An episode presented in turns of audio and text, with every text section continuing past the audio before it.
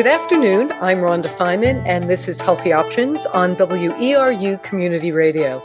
Today, we're looking at, or I really should say, hearing about an issue which is near and dear to our ears. Yes, actually, it is about hearing and hearing loss and how to protect our hearing, a topic which is you may be realizing is more and more in the news each day.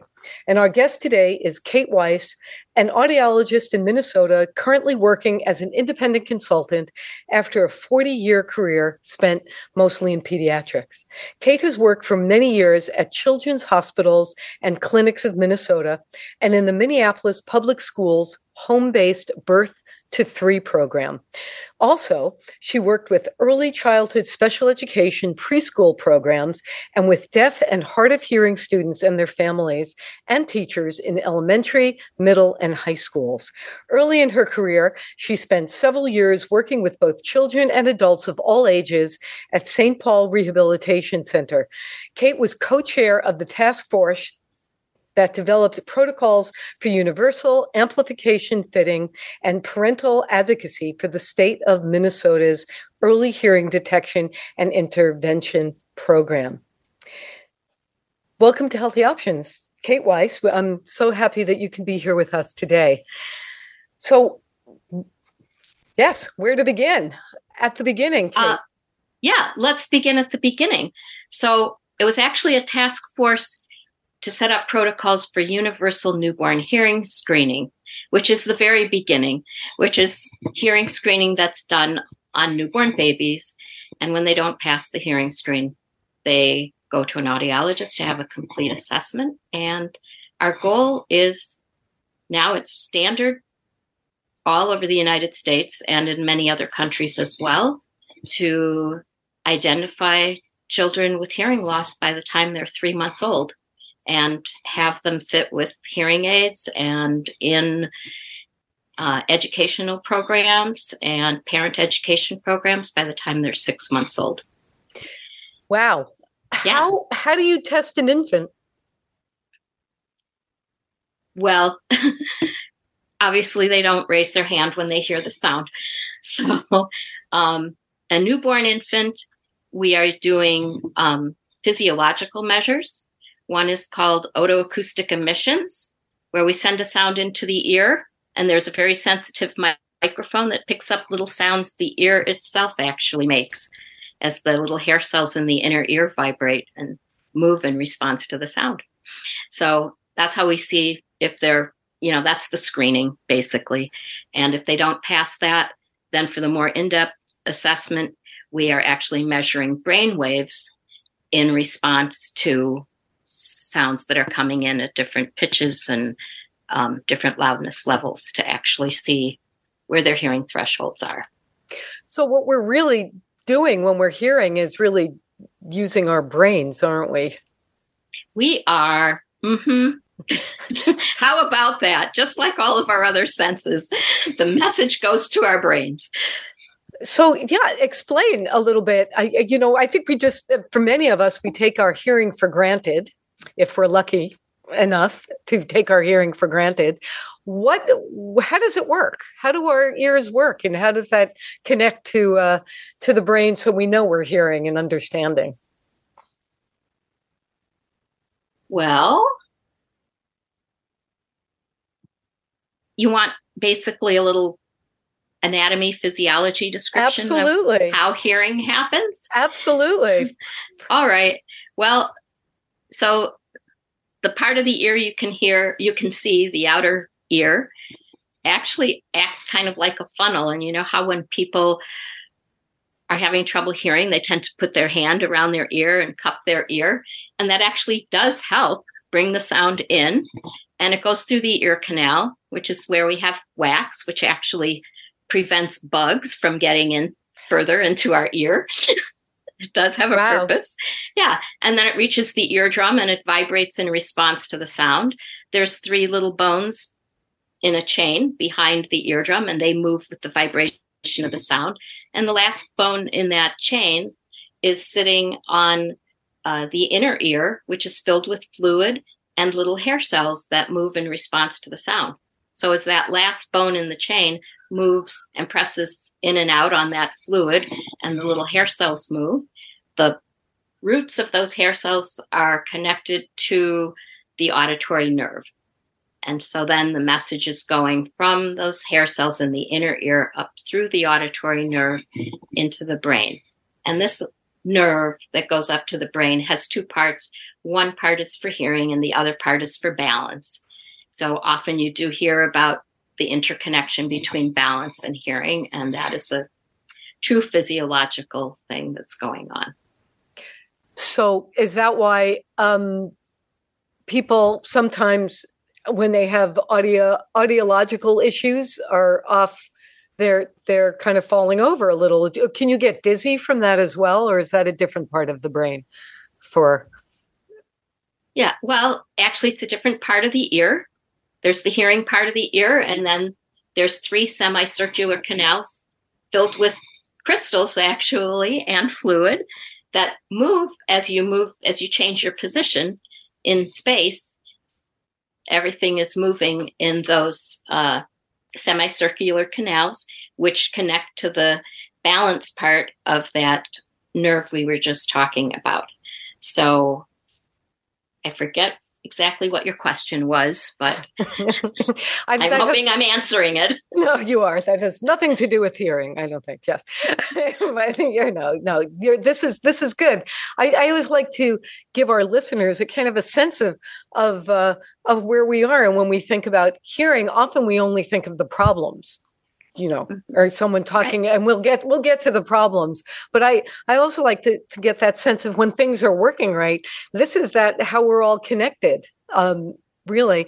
And so what's happening in our ears and in and what is it that little bone that kind of looks like a snail isn't it? I'm, I'm remembering my anatomy. Yeah.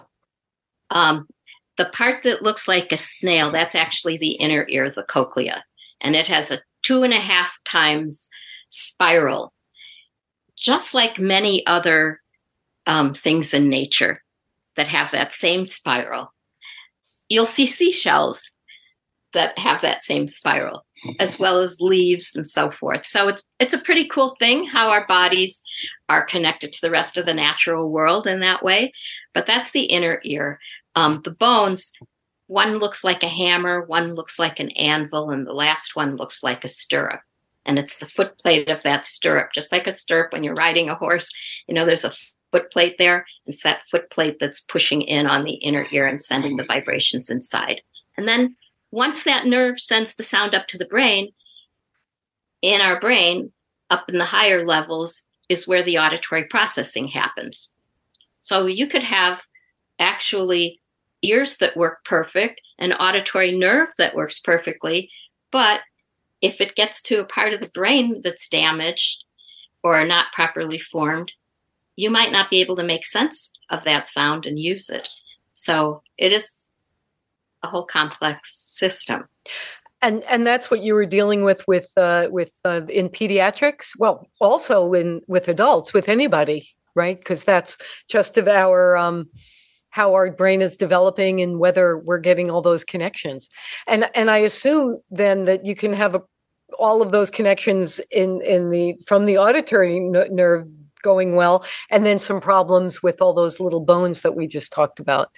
And and you would have different corrections or different ways of treating all of these things and is that is that what an audiologist does? That's right.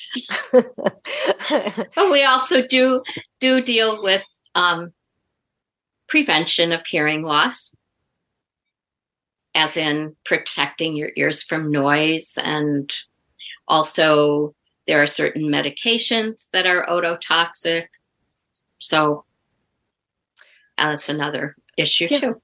Well, so yeah, so we live in a, a world that is so noisy now. I mean, even if you're doing one thing on your computer, there are ads coming in with big noises. You may be trying to read an article and then you're getting an ad about something that's very loud.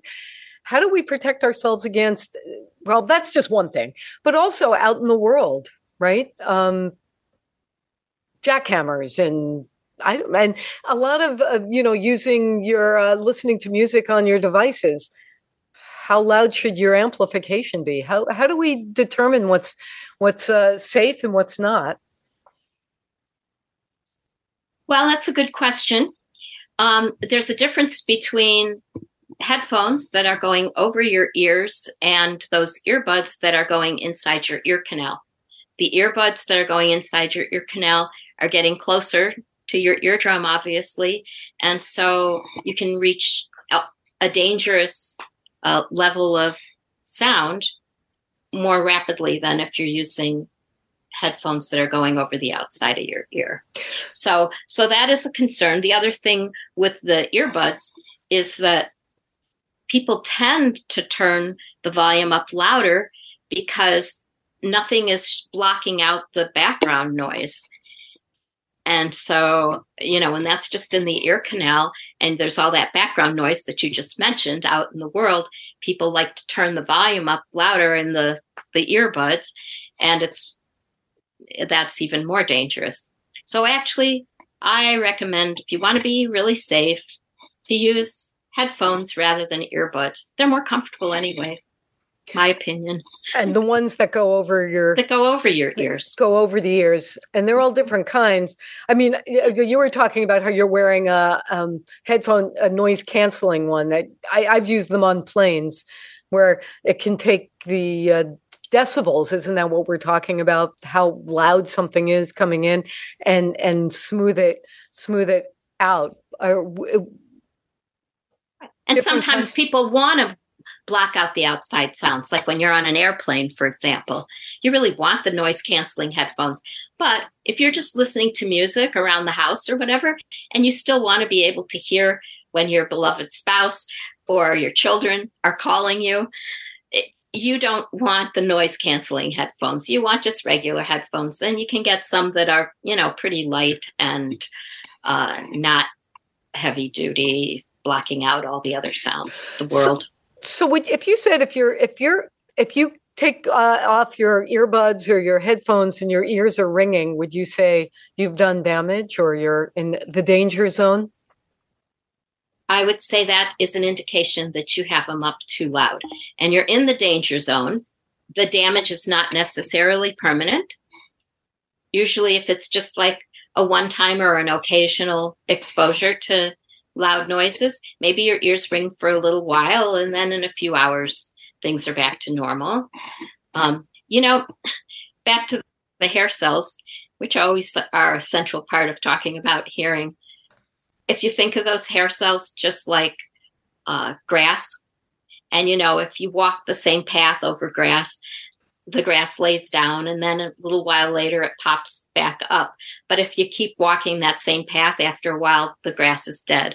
It's the same thing with the hair cells. The hair cells move in response to the sound. And if it's a very loud sound, they move more, they move faster. They actually move in rhythm to the music if you're listening to, like, say, loud rock music or something. It's kind of fun if you ever wow. get to see a video of the hair cells through an electron microscope or something. But anyway, the more exposure you get to the noise, the more times those hair cells are being thrown around. After a while, they do get damaged. But if, again, if it's just a one time thing, they'll stand up again and they'll be okay. They're fairly resilient, actually. But, you know, there are guidelines specifically for like occupational noise exposure, how many hours you can be exposed to noise at certain decibels. And I have to say, I'm very pleased to notice in my neighborhood right now, the streets are all torn up. People are out there working with loud equipment. They all are wearing protective earphones, which, like 10, 15 years ago, usually you weren't seeing that. No. So there's much more awareness, and I think probably some safeguards that are regulatory in nature that you know demand that the employers provide this ear ear protection and that employees wear it. So wow. Uh, okay, I've just learned some amazing things. First of all, I'm, I I can't get away from the idea that the our our hairs are are pulsing and moving uh, in ter- in time to the uh, music that you're listening to. So if you're listening to Mozart, uh, you know, I'm just having this image of the moving, you know, in one way. You're listening to, uh, you know, I don't know, the Rolling Stones. They're doing something else. That is pretty cool. Thank exactly. and you. that movement of the hair cells produces its own little sound. So we used to think that the ears were just passively receiving sound, but the ears actually are making sounds. And that's what we we utilize that sound produced by the movement of the hair cells is what we're utilizing when we screen babies' hearing using a test called otoacoustic emission. So that noise produced by the movement of the hair cells is called an otoacoustic emission. And we're able to measure it now with these very sensitive microphones that are very tiny that will fit into the ear canal of a tiny little baby. Ah, oh, that is amazing. And what's amazing for me, because I started my career as an audiologist in 1977, and being able to have a reliable and easily administered screening test for infants was just a dream. It was a goal. It was a dream we had. And then, like, in the course of my career, I saw that coming to fruition, becoming clinically usable. And, you know, the, it's a complete game changer when hearing loss is detected at three months of age rather than at two years of age at a point where children are already way behind in their speech and language development and they never catch up mm. and now now actually what happens is that we we put hearing aids on these babies and they start to get intervention actually by the time you measure what their speech and language skills are when they're say going into kindergarten they're usually above average age level because they've gotten so much input. That's extraordinary. So this is like a real super big exciting thing in the field of pediatric audiology that has happened in the course of my career.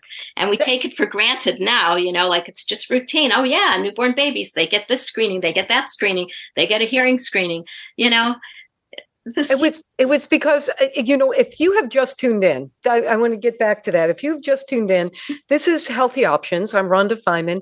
We're speaking with audiologist Kate Weiss about all of these issues relating to our ears and hearing and learning, and um, we are discussing at the moment um, pediatric intervention. And I want to reiterate um, properly this time that Kate was the co chair of the task force that developed protocols for universal newborn hearing screening, infant hearing assessment, amplification fitting, and parent advocacy for the state of Minnesota's early hearing detection and intervention um, program, and was instrumental in making these kinds of things that we're talking about universal. So, thank you, Kate, that that is um, in, incredible. How um, if you find that uh, that um, that that a child really that there is some imbalance or or imp- something is really not working and a child is is deaf and is not hearing how, how would we intervene at that time what do we what do we teach a child then um, to or is it that, that it's not always just all all hearing is gone or there's degrees of this. How how do we intervene in that in those circumstances and get brain stimulation? Right. So your question is the difference between say a child who's hard of hearing has partial hearing loss versus a child who's deaf has no hearing or very little hearing. Is that the question? Yes. Mm-hmm. okay. So so yeah there's a certain point at which uh, hearing aids are not going to be adequately beneficial to get sound in. And that's when a cochlear implant is is what's recommended. So that's where um, if you're not able to get adequate sound in through acoustic means, this is an electrical stimulation of the auditory nerve that happens through um, a part that's surgically implanted in the ear and connects through a magnet to an external sound processor and microphone that brings the sound in from the world. And this is a very simplified, basic explanation of what a cochlear implant does. And further details about that would be beyond the scope of this interview. But anyway, there are different ways to get the sound in. And then as far as language goes, uh, you know, there's getting, of course, the spoken language amplified either through hearing aids or cochlear implant, as well as providing visual input. So, cued speech, is a hand shapes that are going in different positions around the face and cheeks that together with the lips give a full visual um, a full visual input of each phoneme, each sound of speech. It can be used in any language. And then, of course, sign language. Each country has its own sign language. American Sign Language is what's used in the United States, and it's the language that most people in the deaf community utilize. And so, really, uh, you want deaf children to become bilingual so that they can understand and utilize spoken English, written English, as well as being able to have a robust visual language through American Sign Language, because that might be the visual input, might be the more natural input. This is so interesting, and it, it that that allows. I mean, the, the, it sounds like we've come quite a long way, as you were saying, since you began your career, in terms of integrating and, and helping these kids be successful to actually be part of of their community and and learn. And, and this is just brilliant. I think it is, and then you know, of course with children, you're dealing with the whole family. So let's say parents need to learn American Sign Language if they themselves are hearing and have never had any interaction with the deaf community, which is the case about 90% of the time. And so you want them, as well as if there's any siblings, you want them to learn um, American Sign Language and you want them to learn it properly preferably from a native speaker. So, so deaf adults become part of this family centered education. And deaf adults will be mentoring these hearing parents in raising their deaf child and learning American Sign Language, as well as then you have hearing people who are trained as deaf hard of hearing teachers who will be helping them with learning written and uh, spoken English or whatever language it happens to be that they're using. So that's a very family centered approach for children. And actually, if you want to segue into adults, a family centered approach with adults is also super important. So in my at the beginning of my career when I was working with adults, oftentimes older adults, and they would come in for a hearing test and always they would be saying i'm here because he said i had to or she said i had to and they point to either their spouse or maybe their son or their daughter or you know some family member who has said you need to get your hearing tested. And invariably the person being tested would say there's nothing wrong with my hearing. They're just mumbling or whatever. They just very consistently. And, you know, it was like right off the bat, first year I was an audiologist, I'm like, oh my goodness, we have to get everybody on the same boat here. And it is so important. So, anybody who's concerned about their hearing, or if some family member said, I'm worried about your hearing, you go to your test with them.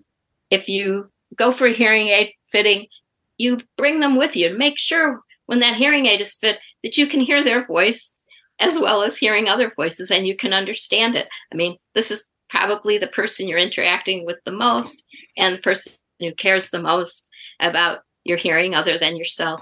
So, yeah, the involvement of the whole family is super important. Yes, and that level of denial. You know, I love I love the uh, the uh, the joke of uh, of the man goes to his doctor and says, "I'm very worried about my wife's hearing," and and he comes in and he says, "Honey, I'm home. What's for dinner?" And he gets closer because oh, she's just not hearing me. Gets closer, and then, "Honey, I'm home. What's for dinner?" And then gets closer, and this goes on a, a few times until they're right at the stove in the kitchen, and then she says, "For the fifth time, chicken." Right, right, right. For the fifth time, I'm she, I'm just so worried about her hearing. It's like it's terrible.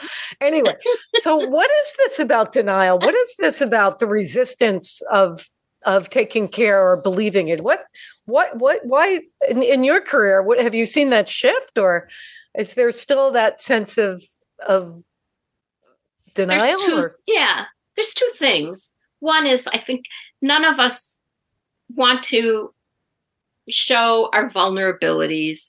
And as we age, there's just a reality. We start to have vision problems. We might have walking balance problems. We might have hearing problems. You know, our memory might not be so great. And we want to stay strong and vibrant and we want to appear strong and vibrant. So I think this is just a real natural thing. But the other piece, so that has never changed. And I don't think that ever will. That's just a natural human condition. But what has changed is that there used to be quite a bit of embarrassment about, well, I don't want to wear a hearing aid because, you know, then people will see that and think there's something wrong with me. But now, with people walking around with their cell phones and their big Bluetooth things hanging off their ears, it's like nothing, like no big deal. The hearing aid's are really tiny compared to the Bluetooth stuff.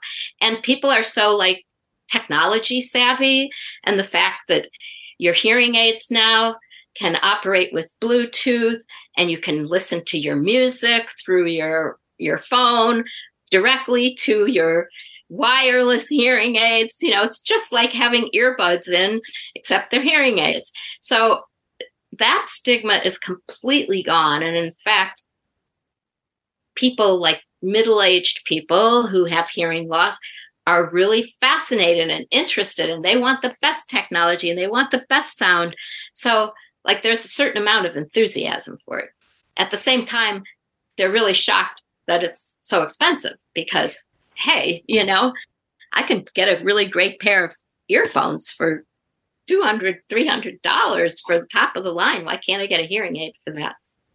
Well, of course, now um, with the new law, that went into effect, what was it uh, the, in 2022? You can buy hearing aids um, over the counter. What and and I was uh, reading. As a matter of fact, there's a whole article in Consumer Reports from May uh, 2023 May, June 2023. And it talks all about them and it's it gives you a whole idea of of the different kinds of things you can get. And and, and then of course it raises the question, why when do you want to do that? And when do you absolutely have to go to your you know your professional and it seems what the the bottom line is that for the most part you should always get your hearing test and see what's going on and understand what's happening at least that's according to this and we can we can talk about it but what have you noticed? I know you're not in clinical practice directly these days but have you noticed changes or what's what's the thinking about that in the uh, in the community of of of the over the counter versus um, a not? Right. So the over the counter hearing aids are designed predominantly for mild to moderate high frequency hearing losses, which is the most common hearing loss that people get, uh, you know, acquire with aging or from some noise exposure, possibly occupational or whatever.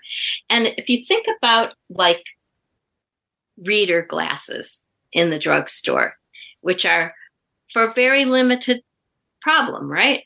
Or if you're farsighted and if both eyes are pretty equal. Yeah, you get the readers. You don't need to get a prescription and pay a lot of money. But If you've got a more complex vision problem, if one eye is very different from the other, you can't just get those drugstore things. You need to go to an optometrist and get your eyes examined and get prescription glasses and get a higher quality of lenses. So, same thing with these over the counter hearing aids. Because of the improvement in digital electronics that we've had over the last, you know, say 10 years, the quality of them is it's decent. It's very decent, but it's for a very certain market. So if you have more than a mild to moderate high frequency hearing loss, you need uh, two things. You need a more specifically programmed to your hearing loss type of prescription, and you need more involved professional consultation with an audiologist. So, to the starting point, in some of the over the counter hearing aids, many of them, I think, have something where you can call on the phone and get your hearing tested by a robot or whatever. I completely recommend against that. Although most hearing in most insurance does not cover hearing aids, including, unfortunately, Medicare. Mm. It does cover a professional hearing evaluation by an audiologist. Oh, that's if good. The audiologist accepts Medicare or your insurance or whatever, you can get a complete professional hearing evaluation. And that is the starting point that I would recommend. And the audiologist will tell you, I mean, because honestly, audiologists don't make their money selling hearing aids.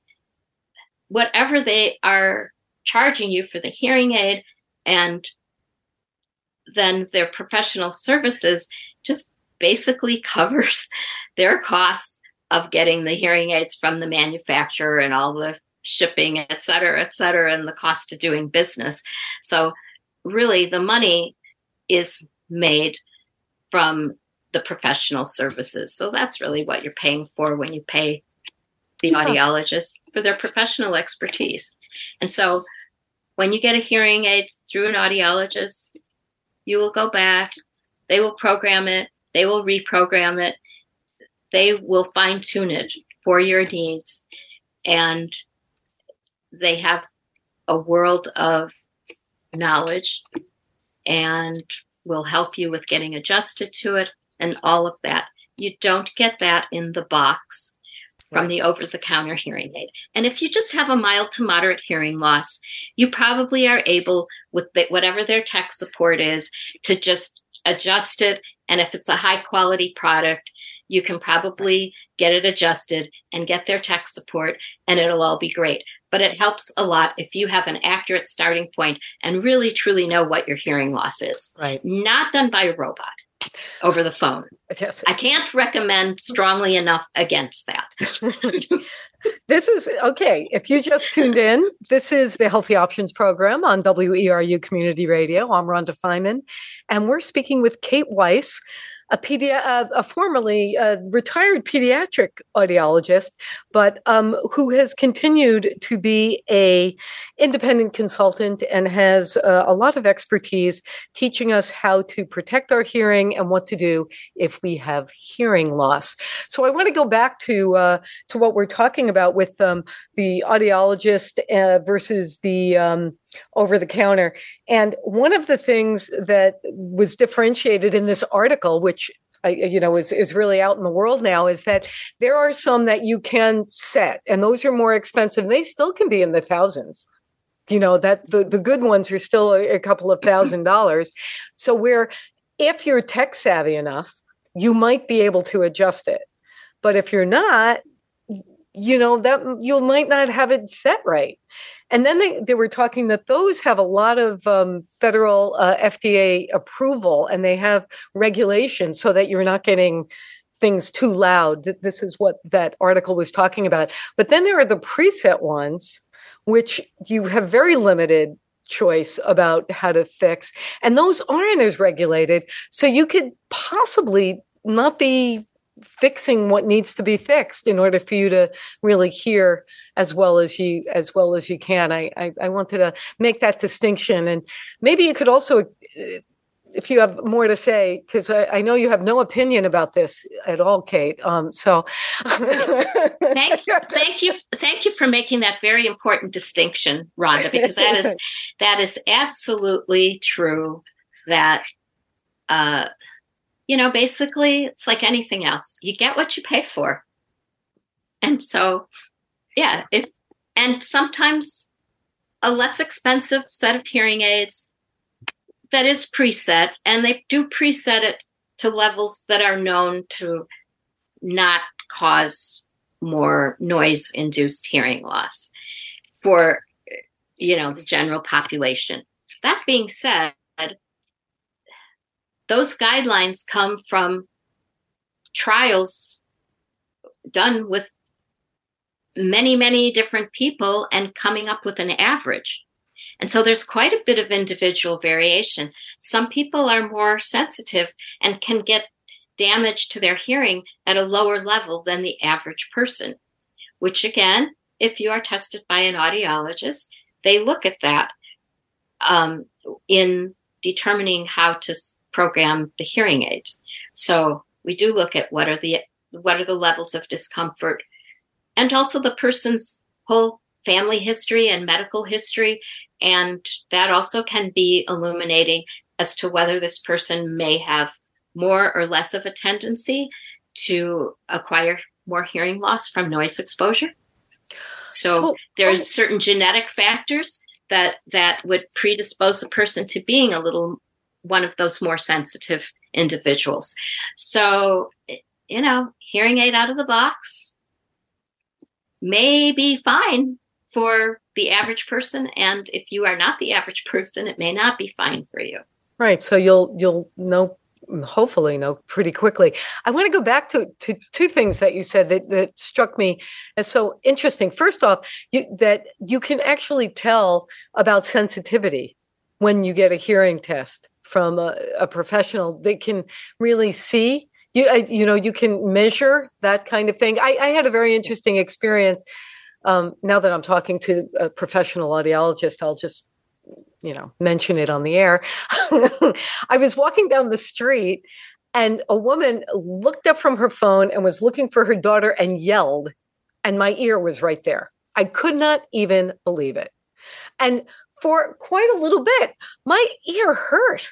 I was like, I cannot believe that that happened. She didn't know that you know she wasn't doing mm-hmm. that intentionally but it was like wow am i one of those i mean i know i'm sensitive about hearing but that was really interesting to me that when we talk about loudness in the world i think about loud music i think about the all the things we talked about mowing and leaf blowers and you know right. big machines next to you wind turbines you know that's a big deal but wow I walk down the street and I'm going, uh, do I do I have to get checked out now because this woman yelled, you know, you know, Lorraine or something in my ear? Well, I would say that that is an indication that you probably are one of those more sensitive individuals because most of us won't get ringing and pain in our ears just from somebody yelling. I mean, obviously, if somebody yells right into your ear, yeah. but if they're just yelling for their kid, somewhere in your vicinity, usually it won't cause that large of a reaction. So, yeah, I'd mm. say you are probably one of those more sensitive people. Mm. Oh, okay. All right. All right, everyone. Who are we're going to start the, the support group, the sensitive hearing support group. maybe that's why you're into music and radio and all these sound related things because you have you a high sensitivity for it. Well, there you go. And we, this would be interesting. Have you noticed different mu- musicians have different? If eh, you know, has there been any research about this? What do do musicians hear differently? Linguists hear differently than people who aren't. Right, and that gets into the auditory processing part of our brains. Yeah, just right. like artists, visual artists who, you know, their their visual perception is much more astute than, you know, the average person. Uh, and say deaf people oftentimes will the use of peripheral vision, the the notice noticing a tiny little movement or a slight change of expression in somebody's face, these things that again your average hearing person doesn't pay attention to, but a deaf person for whom the visual sense is more keen will notice that. And there has been research showing actual changes in the brain where the part of the brain that processes vision is more highly developed and the part that processes auditory information is less developed. So this brings me to, to this sense of um, we we talk about cognition, and that sometimes when there's hearing loss, or often not just sometimes, that one can get isolated and one can brain function. It's sort of like use it or lose it kind of thing. Will mm-hmm. become. Mm-hmm. You know, can make you affect the nervous system and affect your emotions. Um, how um, so would you notice would those be some of the things perhaps you could talk about some warning signs other than my whole family's mumbling, right? Um, that that you would look for um, mm-hmm. in yourself if you've noticed yeah. something. Uh, probably a little more irritability can be related to anxiety because not being sure what people are saying. It's frustrating. So yeah, there is the kind of like guesswork, guesswork, guesswork, exhaustion. You know, by the end of the day, exhaustion, which is why trying to socialize in a group becomes too tiring, you know, and people start to pull back from that and or just give up. You know, it just sounds like a bunch of mumbo jumbo, blah, blah, blah, blah, blah, blah. Rhonda, blah blah blah. You know that cartoon with the dog where the people it. are talking. I, yeah. I, I believe it was uh, Charlie Brown. All the adults in the in Peanuts. You know, they were all blah yes. blah blahs. right. Yeah. So yeah. So I mean, I think it's that. Like, if you notice, hey, I don't like to be around groups of people anymore, and I used to love to be in a party. You know, or yeah, I'm just so edgy. I guess like you know, just leave me alone. Misunderstanding things or not sure what you're hearing. Of course, I, I will tell uh, the story of my uh, uh, of someone I knew who uh, was she and her spouse were meeting a friend on the street, hadn't seen them in ages, and my friend is going, "Yeah, that's great, that's terrific," and and then they all walked and they're looking at her a little strangely, and they walk away, and her spouse says, "Why were you saying that?" And she said, "Well." Well, she said she got a horse. I was, that's great. I didn't know she was a horsewoman. This is fantastic. Divorce. She got a divorce. She's going, that's great. Really good for you. the, we call it in our house the horse divorce moment. When you have right. the horse divorce moment, it's time for sure to get your hearing, right. your hearing tested. And it was Although like sometimes, sometimes the divorce is a good thing. It depends on the situation. Absolutely. But I think in that case, it was a, maybe a bit of a faux pas. right. right. So, probably was. It would be way more fun to get a horse than a divorce, in my opinion. Right. So I think she did go and get some uh, hearing tests after that. And, uh, right. And maybe and, even and some, some hearing aids. No question. Now, uh, what do hearing aids do? There, uh, it's more than just amplification, isn't it? and because we wanted to talk amplification just sounds like it's making things louder that's not necessarily it, what well it does make things louder but not like everything louder because this is where the fine tuning part comes in where you want a knowledgeable professional helping you because it's fine tuned so if, if your hearing is okay for some sounds and not for others you don't need amplification in that frequency region where your hearing is good. In fact, you don't want it there.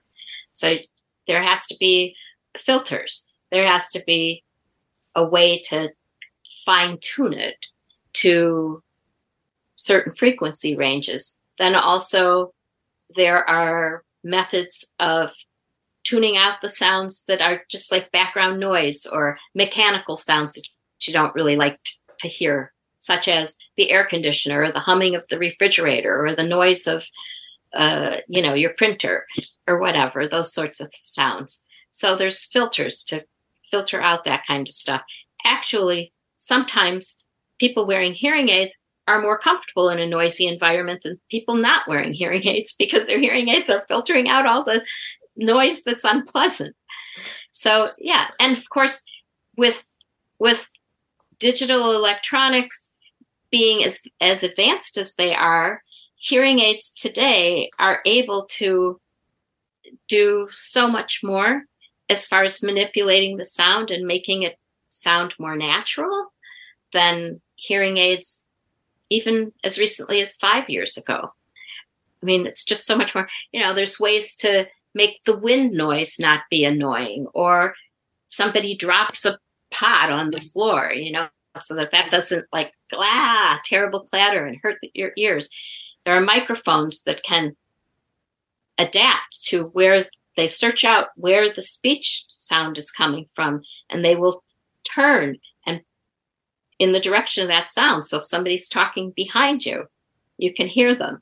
Or if you're in a car and they're next to you, you don't want to be hearing the wind coming in from the window, but you want to hear the person sitting next to you when you're driving. So the the adaptive directional mic will turn towards that person speaking. Really, in, in, your hearing, automatic, automatically searching out these sounds without you having to push buttons and adjust it and all that. That's so, amazing. Yeah, so yeah so i mean there's a lot that hearing aids will do now that they didn't i already mentioned before the bluetooth connection and being right. able to hear your music like in earbuds and so yeah and so so eh, a right part of of of also some sort of hearing deficit is you can't get spatially oriented right where where is the sound coming from so these hearing aids can help you orient so you can hear a car when you're trying to cross the street or you know, right. hear someone walking behind you.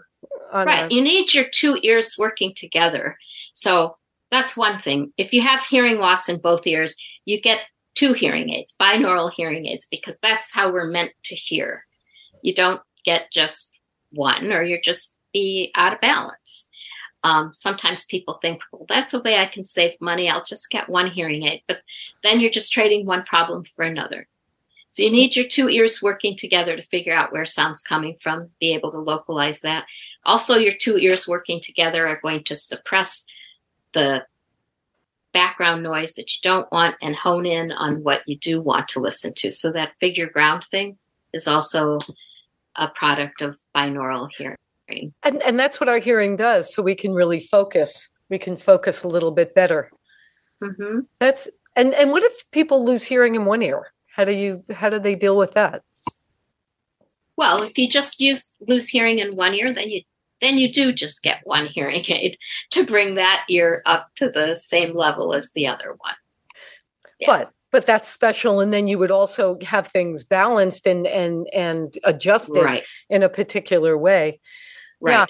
Um, if you are just tuning in, by the way, um, I'm Rhonda Feiman. This is Healthy Options on WERU Community Radio. We're speaking with audiologist Kate Weiss about important issues related to our hearing how to, and how to manage hearing loss and protect our, our hearing as well. So, so okay, so you would do that, do the balancing. Now, are you are you finding that generationally that there are different uh, frequencies that um, that that are are more uh, comfortable for some? Is there? I mean, would you say uh, kids growing up now? You know those kids growing up now. are they? Um, is there? They're used to more input in a way that an older generation may not be. Are they wanting to get something in the high end or the mid range? You know, and I know maybe someone older needs a mid range adjustment. Have you noticed, or is that something in discussion about how to adjust a hearing aid for people?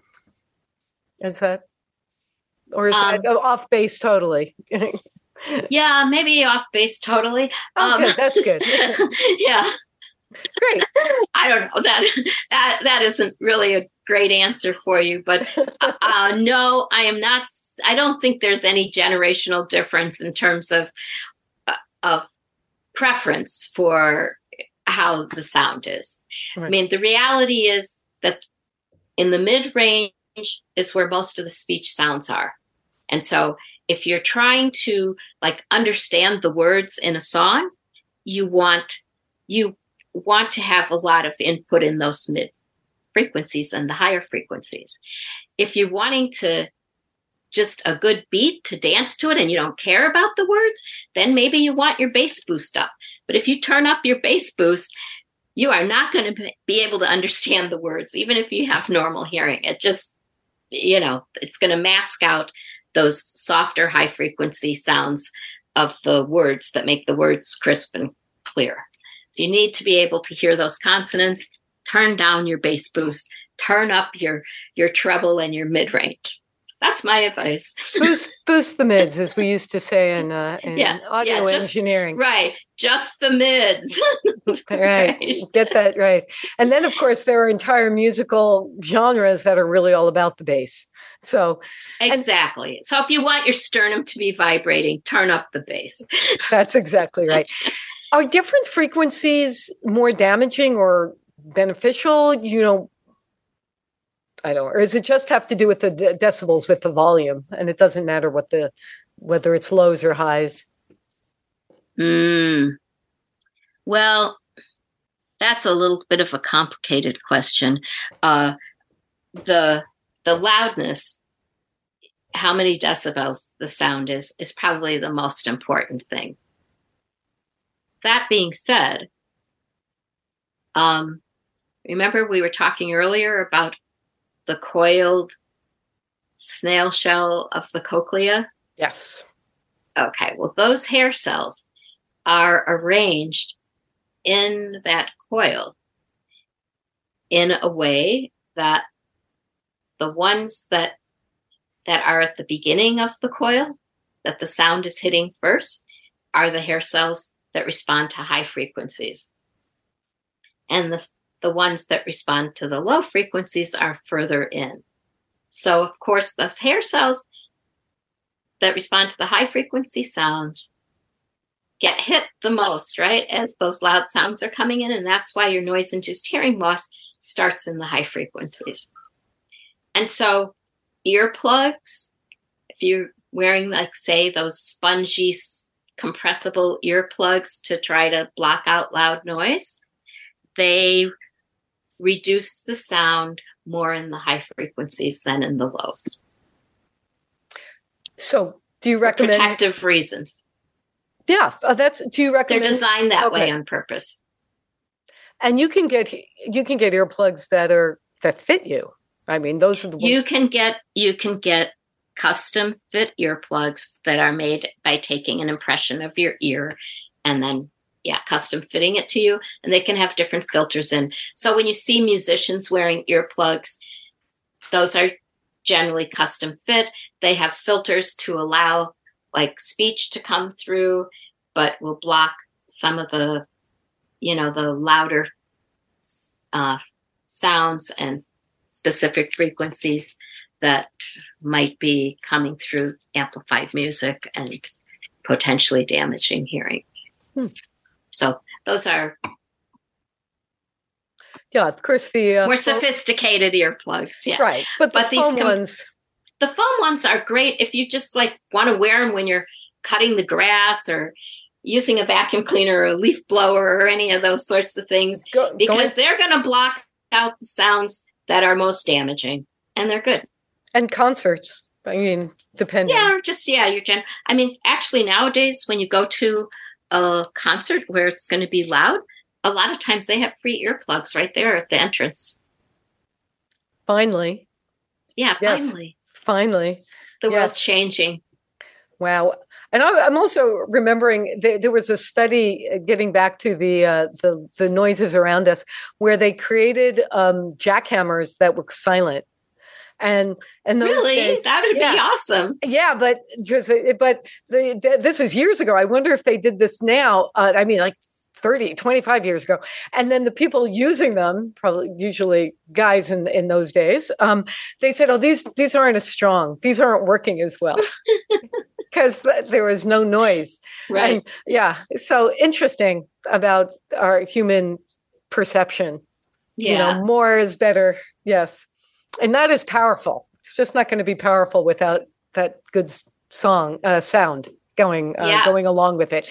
But now, as you're saying, it's amazing. It is really good that people are wearing uh, protective uh, uh, ear ear um, coverings to uh, to do that kind of protection. So when um when when you finally get um when you finally get a uh, hearing aid and you want you you can get those fine tuned as you were saying to really see what is individually needed for Right. for you i just want to emphasize that because it's so it's so interesting to um to realize that each individual would lose um but we'll just have different needs just different needs and preferences as we were saying before right even if you know i just would it just feels more comfortable to have x y and z boosted would you please work with that with me is that possible Yeah. Yes, that is possible. Okay. Good. We only have a couple of minutes left, and um, I, I just want to I just uh, say: Is there what what have we forgotten in the in the last minute? Anything that we should be uh, be uh, adding? We're going to have some. Uh, we'll we'll have some uh, information that we'll have linked when the when the show gets archived, so we'll be able to uh, to share some of this information with people.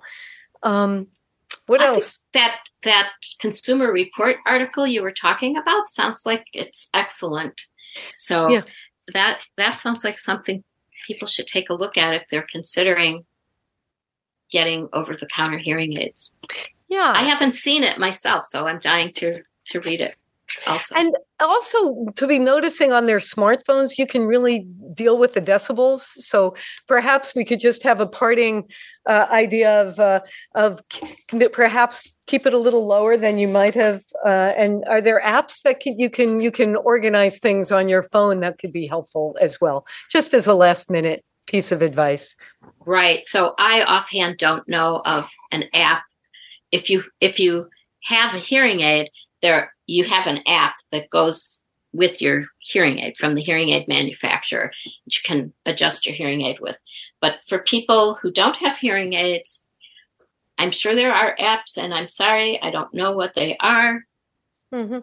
So So there- you're out getting outside of my no, that's okay. Area of expertise here. it's no, you're fine. And I was just thinking an app to measure the decibels is something you could probably Oh, the sound level meter, the app. There yeah, you I have. go. Okay. Actually, I have that on my phone. so there you go. Okay. I didn't know that's what you were talking About. I know, I thought didn't- You were talking about something else. No, it's Yes, it's okay. I called got a- it. It's called a sound level meter. Get it. Okay, we're Yeah, going to leave it you- right there. I can't Yeah. believe it. All right. There you go. Our guest on Healthy Options today is so glad we, we got that resolved before the end of the show. Our guest on Healthy Options today has been audiologist Kate Weiss. Thank you so much for being with us on Healthy Options. You can find the link to this show and to other information that was mentioned in the Healthy Options archives at weru.org. Thanks to Joel Mann and Amy Brown of WERU for engineering support and to Petra Hall for production assistance. And as always, thanks to all of our WERU listeners and supporters. This is Rhonda Feiman wishing you the best in health.